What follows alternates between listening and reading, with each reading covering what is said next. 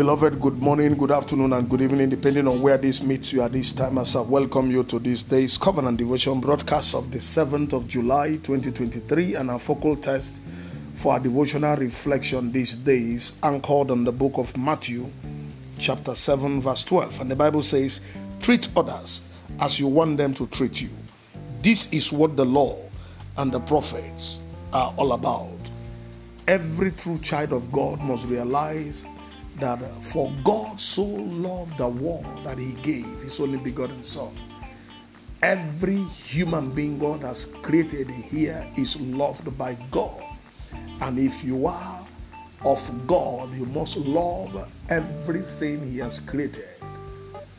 God expects that our social gospel must be practicable, must be such that has a reciprocal value human beings are the height of God's creation.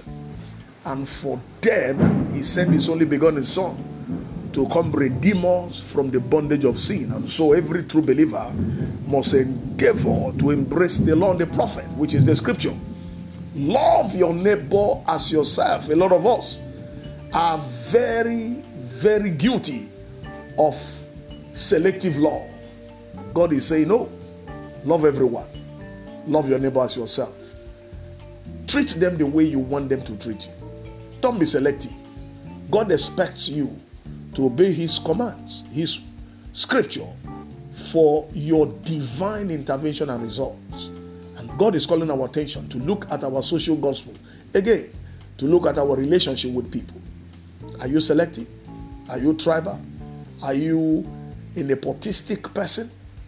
Are you a racial Christian, God is saying, no, treat them as you would want them to treat you. On this, the law and the prophets hand. That's what they're talking about. And it was for this that Jesus came. If you would do this, you would have fulfilled the law of God and the scriptures, and the blessings will be yours.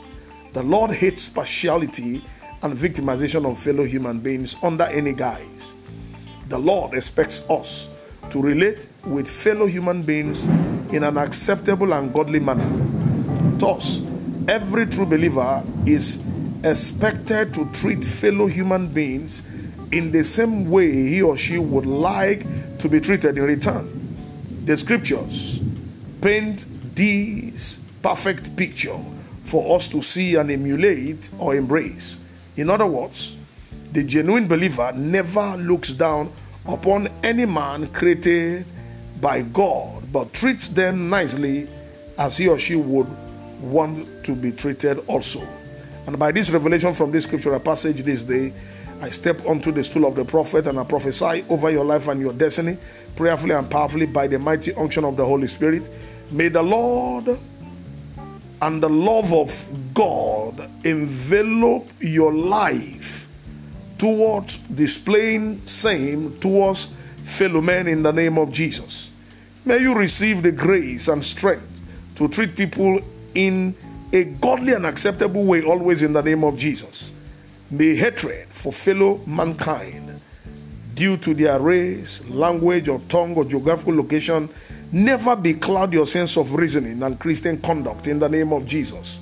May you live by the acceptable social and spiritual standards of the Bible, always in the name of Jesus. And so shall it be, for in Jesus' most wonderful name I've prophesied.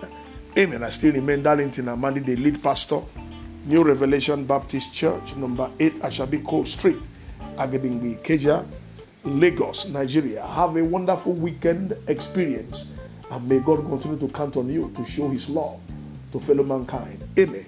Shalom. Thank you.